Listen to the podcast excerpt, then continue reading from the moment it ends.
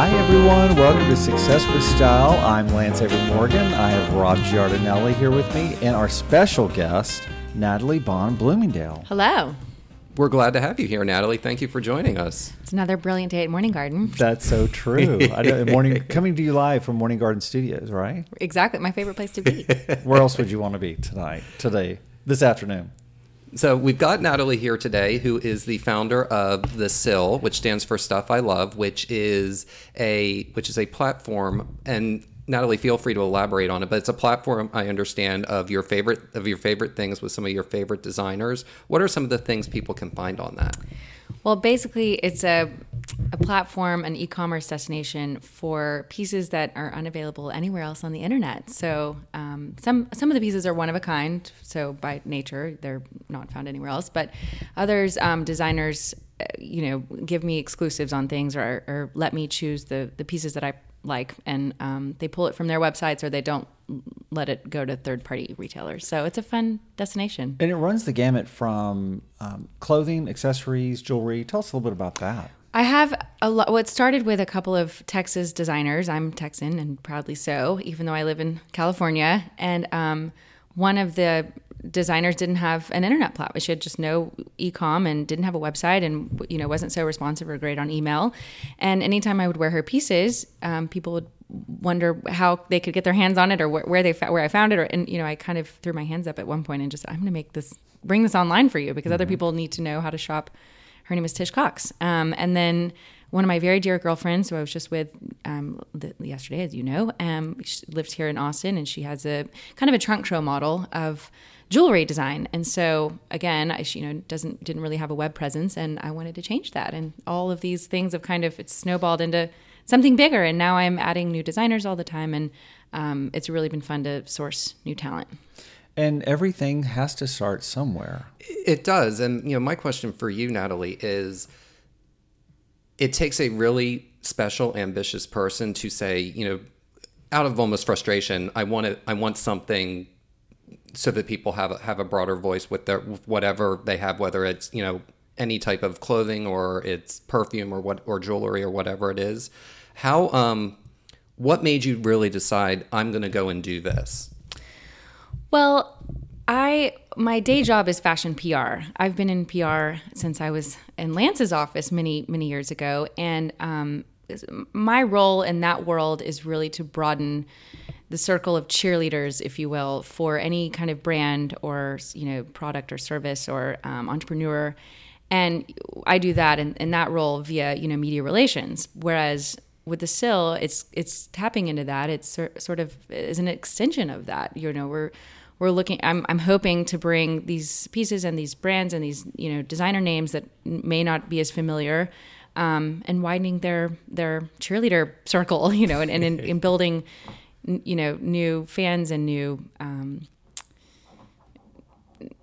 new engagement new excitement new you know new fans new followers um, just a, broadening their sort of world in a positive yeah, way right so tell us about um, the, the, overarching type of style that you think's on, on on the SIL platform. What what does it when you see it for the when someone sees it for the first time?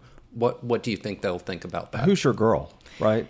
Besides you, Me. who's your girl? Really, okay. it has. I mean, that is the. There isn't you know really one kind of broad stroke thing I can say to. It's just basically I I have to. It has to.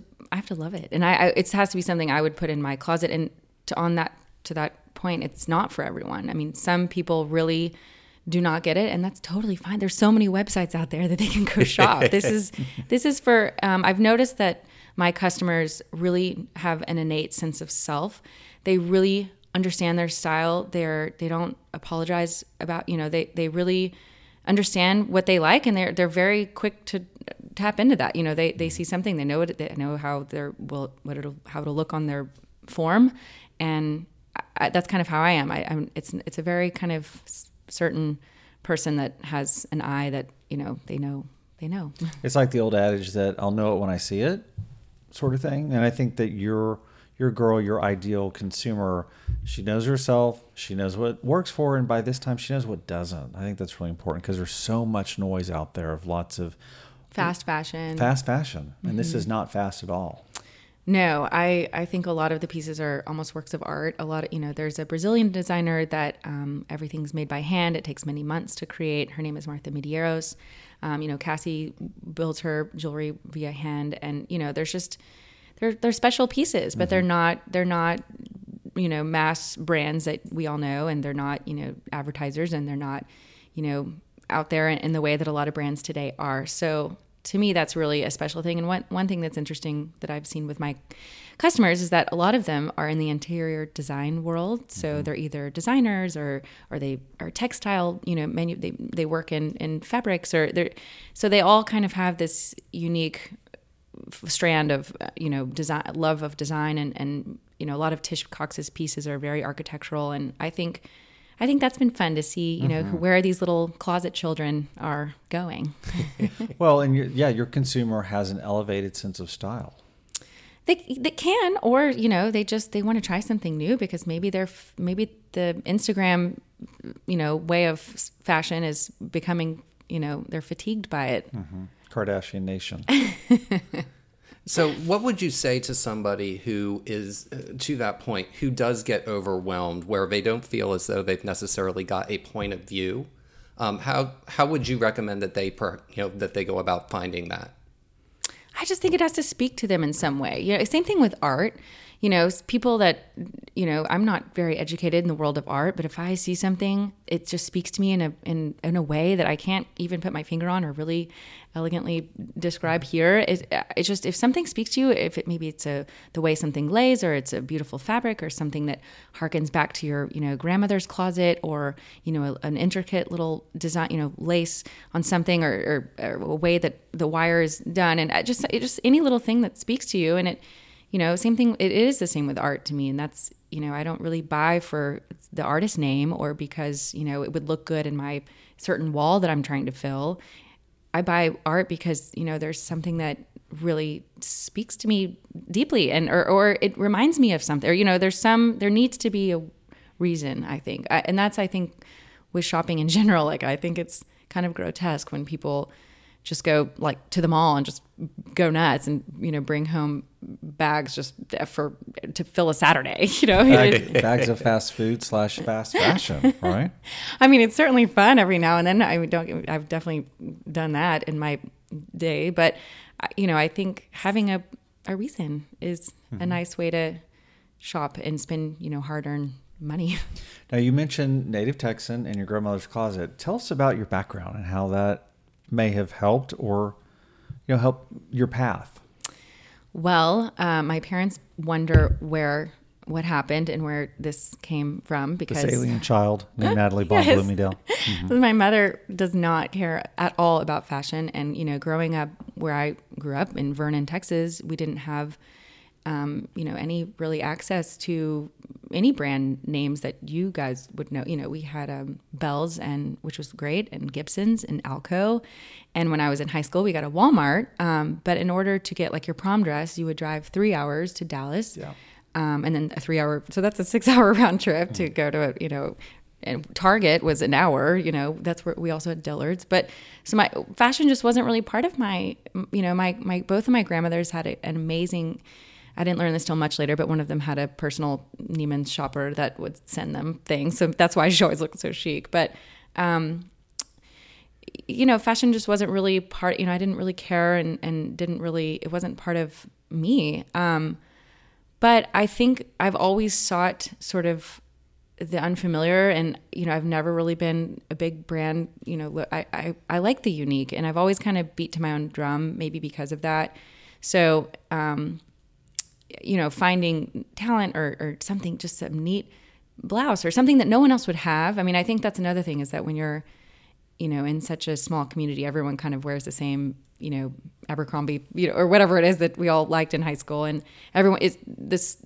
trying to find something different and not be so you know I, sh- I definitely had a shopping problem i guess early on i would get those magazines and mow the lawn in order to get my delia's fix or the other magazine was alloy or you know sending my checks in the mail to get special things that no one else in my high school would have so Isn't that fun though? it was so fun Magazines. It seems to be a recurring theme It- with with Natalie here. It really does. So, um, when you were a child, what magazines spoke to you?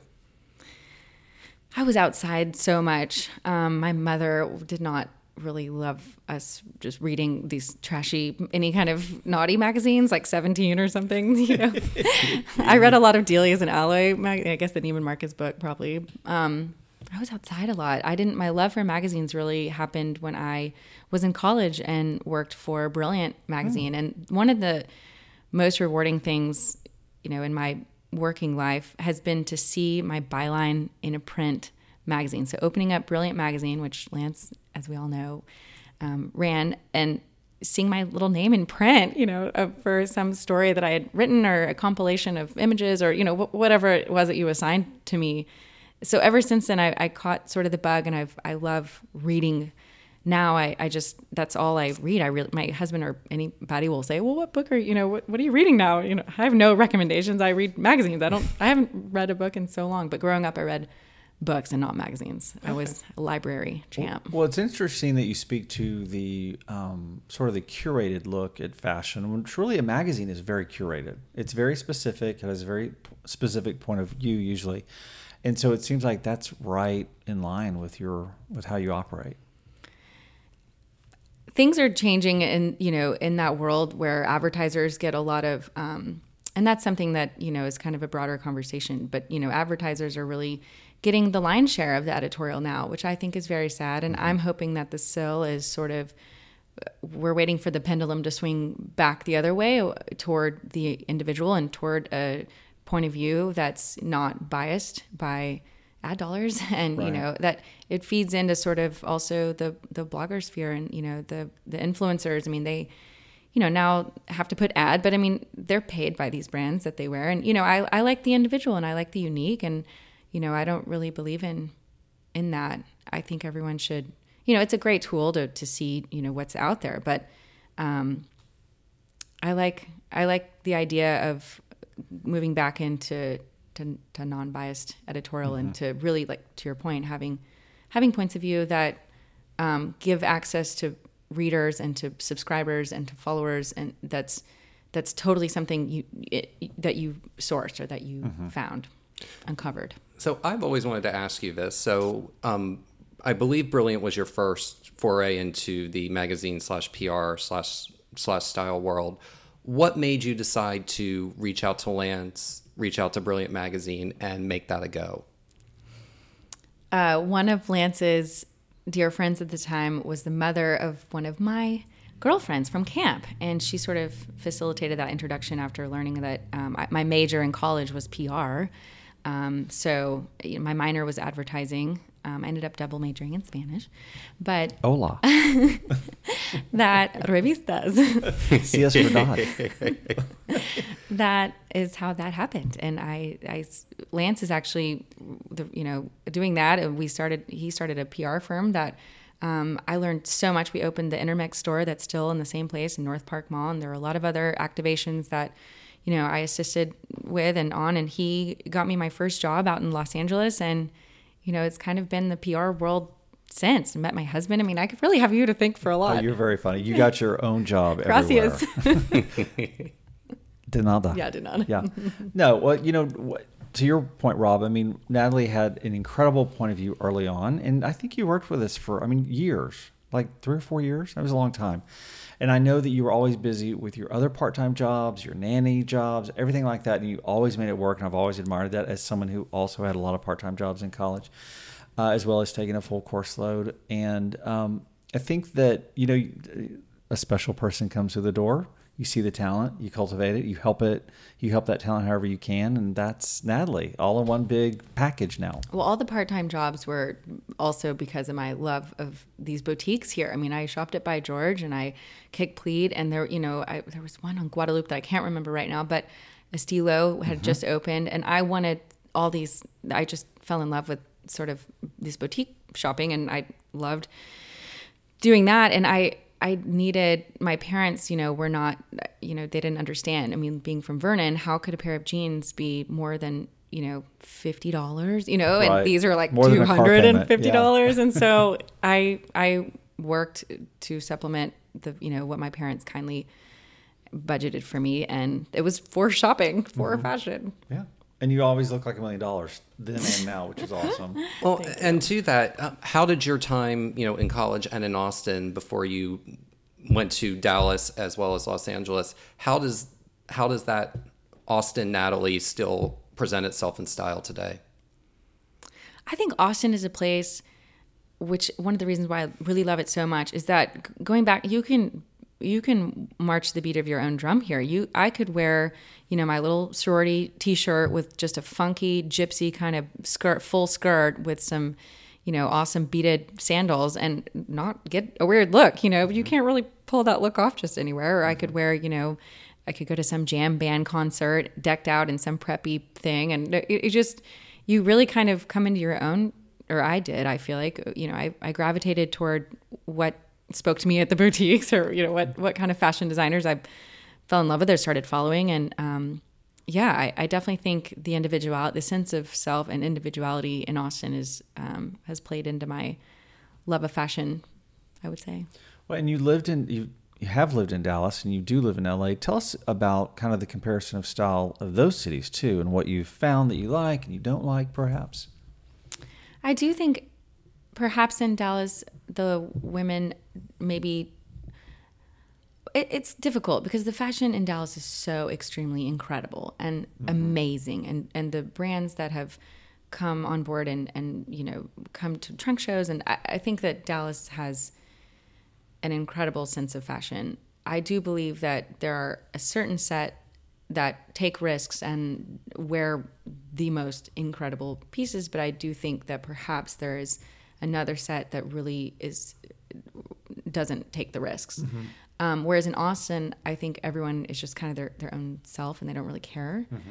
what other people think. And then in Los Angeles, I mean, it's just such a mixed bag. I anything mean, goes. Anything goes. Yeah. There's a lot of the entertainment, you know, world and, you know, everything. One thing that I will say about Los Angeles fashion is that it is so relaxed.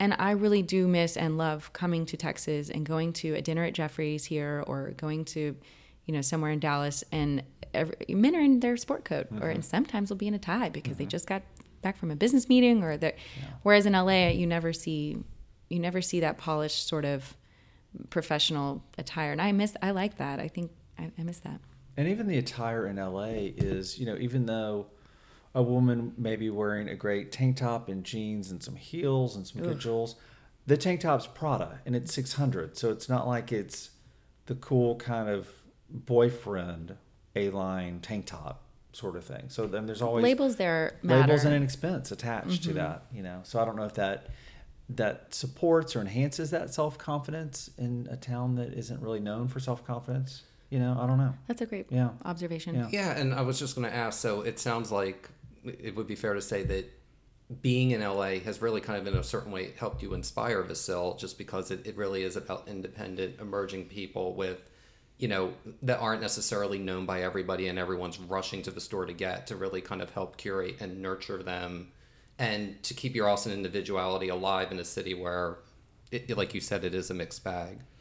Absolutely. There are a couple of los angeles designers on my site and i found them in the most strange you know strangest most obscure ways so there is a lot of talent there but um, i do think that you know embracing sort of the unknown is is not really what Angelenos are known for. Maybe. Mm-hmm. Yeah. It's interesting how that's, you know, when I lived there for so long, it was a very dressy town. It was a more dressy era period, but every lunch, and, you know, I wore a tie for years, but every lunch you had to have a sport coat. And it also was kind of your uniform, right? Maybe kind of an armor, if you will. And also, okay, so you, one thing that we know already, and if anyone who doesn't know Natalie Bond Bloomingdale, they know she's unique and interesting and so, Natalie, I have a kind of a fun question for you that I'd like to jump into. What is it that um, what what may not be on your resume that people know about you that does sort of encapsulate that uniqueness? Okay. Well, I I mean, Vernon is extremely near and dear to my heart. It's my tiny, you know, hometown. Where is Vernon? exactly. Tell Everyone, us. I can't. Nobody knows. Um, it is three hours northwest of Dallas. It is um, north an hour north of Wichita Falls on 287. A lot of people in Texas know it because when they go skiing in Colorado and they're driving, they take 287, and um, there's some fun billboards that say Ski Vernon because we now have Hampton Inn and another we, things that we didn't have when I grew up. So, um, but I do think the small town mentality, but also the work ethic that you know my father is a cattle rancher and farmer, and um, you know generations of that, and it, it's tough. It's tough living. hard work. It Yeah. is, and it's you know seeing that and admiring that. You know, my job a lot of times, you know, like I said, I, you know, I'd help my dad. You know, I'd mow the lawn. I don't know if people know that I know how to work a lawnmower, but Yeah. I do. Yeah, I can do. I can weed eat and edge. That that is so much more uncommon than it used to be. But That- your your work ethic combined with your talent, combined with your ambition, equals Natalie Bond Bloomingdale. It does, and you Thank know, you. you did you did take that talent and that entrepreneurial spirit that really is endemic of Tex- Texans and Austinites, I really think, and you started your own PR firm, Nash and Lee. Um, what made you decide to do that and take the leap and branch out into your own? Well, at the time, so I, I've worked for a couple of you know PR agencies, and working in agencies, you don't really get to decide which clients you want to take. And in one instance, my business partner and I were approached by um, a fabulous female entrepreneur who really couldn't afford the high retainer uh, that a an agency requires or, or calls for. And um, we started sort of working with her, especially my business partner, I would say much more so. Um, and and made some great introductions, and all of a sudden, she, you know, Barney's is calling, and next thing you know, she's you know Net-a-Porter. I mean, she she became huge, and I I loved so much, and it was so rewarding to see your work being directly, I mean, directly impacting a, a brand or a, a designer's trajectory and, and mm-hmm. success and, and you know being a part of that and doing things that that you believe in not just you know the brands that we work with it's actually a lot like the SIL we don't work with any brands that we don't wouldn't personally wear or have in our own closets or you know we don't take clients that we don't feel like would be a good fit for whatever reason. So, you know, it's we're selective because, you know, it, it's our agency and that's why we started it and we so we can be. And another, you know, it's just it's incredible it's incredibly humbling, you know, to see a designer grow and know that you, you know, were a part of that and or helped that in, in whatever way or could be a part of their story. So it's been it's been incredible. That's amazing. And what is what is the one what's the one thing you think you that all the clients you take on have in common? Yeah, what's that one thread that runs through all of them? Well, kind of like with the SIL, we we believe in them personally. We want to work with. We want them to do well. We want them to achieve their you know measures of success, whatever the, whether it's you know sales. You can't really direct you know sales or, or more reach a wider following or you know hopefully get picked up by stores. I mean, it all PR kind of all plays into that in some way or another. Mm-hmm. And you know the thread I would say is just our eye and and who we understand or, or you know like their approach or they're all female um, they're all entrepreneurial they're all you know three of our clients were we've now secured to be in the forbes 30 under 30 list so some of them are you know younger in their brand cycle but have such promise and um, yeah, I, I just say you know female female power Yeah. Truly. I Bring mean, it. Well, and Natalie has always been a powerful female herself, so that makes total sense. All right, let's sw- switch gears a little bit here. What would someone, we talked about your resume and what someone wouldn't know, but tell me what would bug someone about you? Do you have this, is there any side to you that people are like, oh, brother, Natalie, get over it? someone once told me that other people's opinions about me are really none of my business Okay, words to live That- by. That needs to be needle pointed on a pillow. And, and sold at the sold out. Those are really great words to live by. Yeah, that I is love that. that is quite possibly the best answer I've ever heard a human being give to digging that, question. Totally digging that. Ladies and gentlemen, the Zen of Natalie so, Bond Bloomingdale. so on that note, how would you tell, let's say, someone who's aspiring, let's say that's 18, 19, 20, or 21, to actually do that? How, how do you filter any of the negative out, especially in an era where social media is so prevalent? my dad's words do your best just be the best you you know wake up in the morning try your hardest do the best you know you and then you don't have to worry about what people say because you know you're doing your best Right. and you know that that's as That's good as it, it. gets. Yeah. Yeah, exactly. and you don't have anything to feel bad about or regret or wish you, you know, you, you did your best Yeah. and you can smile about it. So here's another fun question I'm gonna throw at you. Tell me about the last costume you wore. I was probably about 10 years old. What? You haven't been in a costume And it was then? Halloween. Oh, brother. Uh, I think I was a bride actually. Okay. Look at where that There got you There you. go. Look at where that got you. I think Married. Halloween and costumes are for children. Gotcha. Okay, not for adults. Yeah, I don't really, yep, can't. Okay. That's probably So you're not a dress up gal. That'd be except in your everyday life. correct. Gotcha. So, all right, on that on that note, tell us about like your work, like your work style and your personal style. Do you integrate them, or how are they similar and different? I would say my work style kind of is my style. I do try to incorporate, you know, brands and designers that I wear. You know, why I created the website is because I tend to, you know, I gravitate toward the same kind of designers and, and looks. Um, and so I really love interesting, thought provoking pieces. Um, I like I like supporting young talent, and I like finding, you know, finding something a little different or off the off the beaten path. yeah. So you won't see yourself coming or going. That's my grandmother used to say. Right. Someone I do wearing believe- the same outfit. sometimes with with fashion it's you can i read this in some old magazine or something. sometimes it was it was a discussion about um, a very famous designer and and about the art of model of modeling of you know models and he said you know you have to make sure that that you wear the clothes and not mm-hmm. ever let the clothes wear you because Right. sometimes you can see that that you know it's it may look like an amazing piece and it may be very expensive or it may have been a great sale or you know whatever it is. And you have to make sure that when you look in the mirror or when you walk into a room that you're wearing them Right. not the other way around That's true. Well, I think that speaks to the self confidence that you referred to before. Having that self confidence of knowing what works, knowing what doesn't, saying no, saying no a lot more than you say yes to different outfits and different styles that just aren't you. Now, on that note, it's okay if people change it up and they refresh and, and what have you, or try a new color or a new cut. But yeah, I think you, yeah, that innate style, it's always with you. It is, and when, and it's funny, even when there is, let let's say, someone whose style isn't necessarily yours, but they totally pull it off. You can see that they're wearing the clothes. I really have an appreciation, and really for me, style is more an appreciation than anything else. Um, how do you feel about that, Natalie?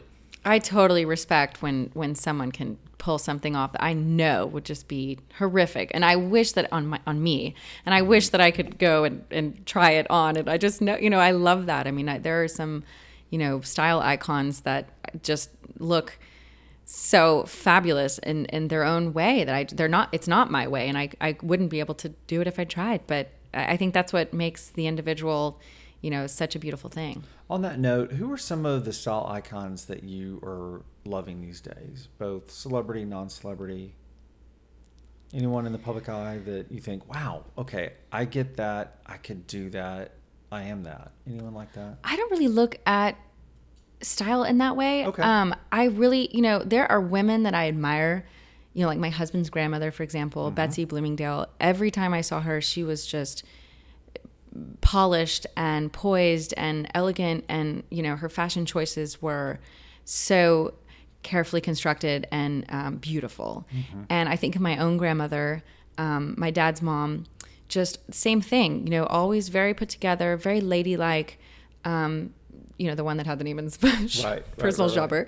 But um, there are just Texas women, you know, like take Michelle Nussbaumer. She's she's Mm-hmm. someone that I admire. She she's an incredible interior designer, and she has such an eye. And whenever she travels, she picks things up. And you know, there I just I I appreciate I appreciate more than I think I try to emulate. Gotcha. Well, and all these women are significantly older than you are, which is interesting that you gravitate toward a more polished aesthetic, maybe of yesteryear. I definitely I love vintage fashion from the 50s and 60s. Mm-hmm. So when I am in some rabbit hole on, you know, Etsy or First Dibs or wherever you find Yeah. vintage fashion, which by the way, there aren't not that many e-commerce places for you know, great fashion, but vintage fashion. Um, but I those are the silhouettes. I, I mm-hmm. like the beautiful, ta- beautiful the the fabric. Con, you know, the mm-hmm. fabrics are so heavy. The construction is so exquisite. Um, it's the way that things were built back then are just not how they are today, and so I I do. Th- it's they're flattering on the female form. Mm-hmm. Um, I like I like the lines. I, I love that era for sure. Yeah. But Michelle is not that old. Well, I I'm mean- talking about my grandmothers and yes, Right. Yeah, yeah, yeah. Absolutely. I'm, I'm with you. She's super young and young at heart. too. Right. Yeah. With that capsule collection. well, thank you so much again for being here. We're big fans of yours. We love what your point of view is, and keep Thank making so the world more beautiful. Would you here. please? This is such an honor. I really appreciate it, and thank you for this fun afternoon. This is Rob Giardinelli sounding off for Success with Style, reminding you that great style starts with a unique point of view. Have a great day, everyone.